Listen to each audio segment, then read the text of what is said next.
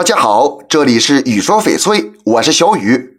前几年啊，文玩种类层出不穷，非常火热，价格也是直线上涨。但是这两年已经开始退烧了。其实啊，文玩从来都是一种很小众的东西，在古代都是文人墨客和达官显贵玩的。文人在写写画画的时候很难一气呵成，停顿的时候呢，大家就拿起一些东西把玩，比如紫砂壶、核桃、手串等等。后来人们发现这些东西越玩越漂亮，就有了一种兴趣爱好，慢慢形成了独特的文化。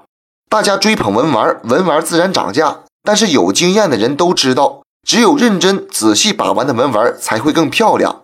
所以有的人就借助工具，这样的文玩其实没什么价值。矿石是一种不可再生资源，人们发现矿石文玩，比如和田玉、翡翠的价格越来越高，但是存量越来越少，就开始炒作植物文玩。比如核桃、葫芦等等，只要长得有特点、坚硬的植物都成了文玩。植物可以种植，可以批量生产。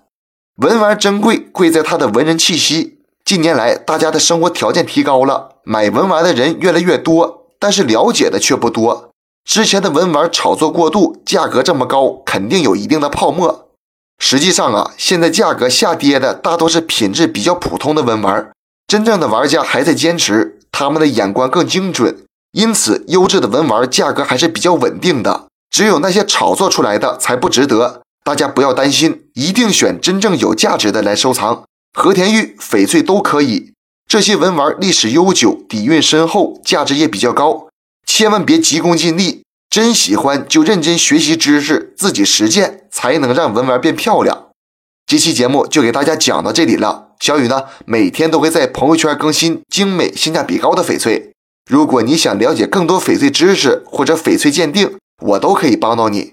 通过主页就可以找到我，点关注不迷路。那咱们就下一期再见了。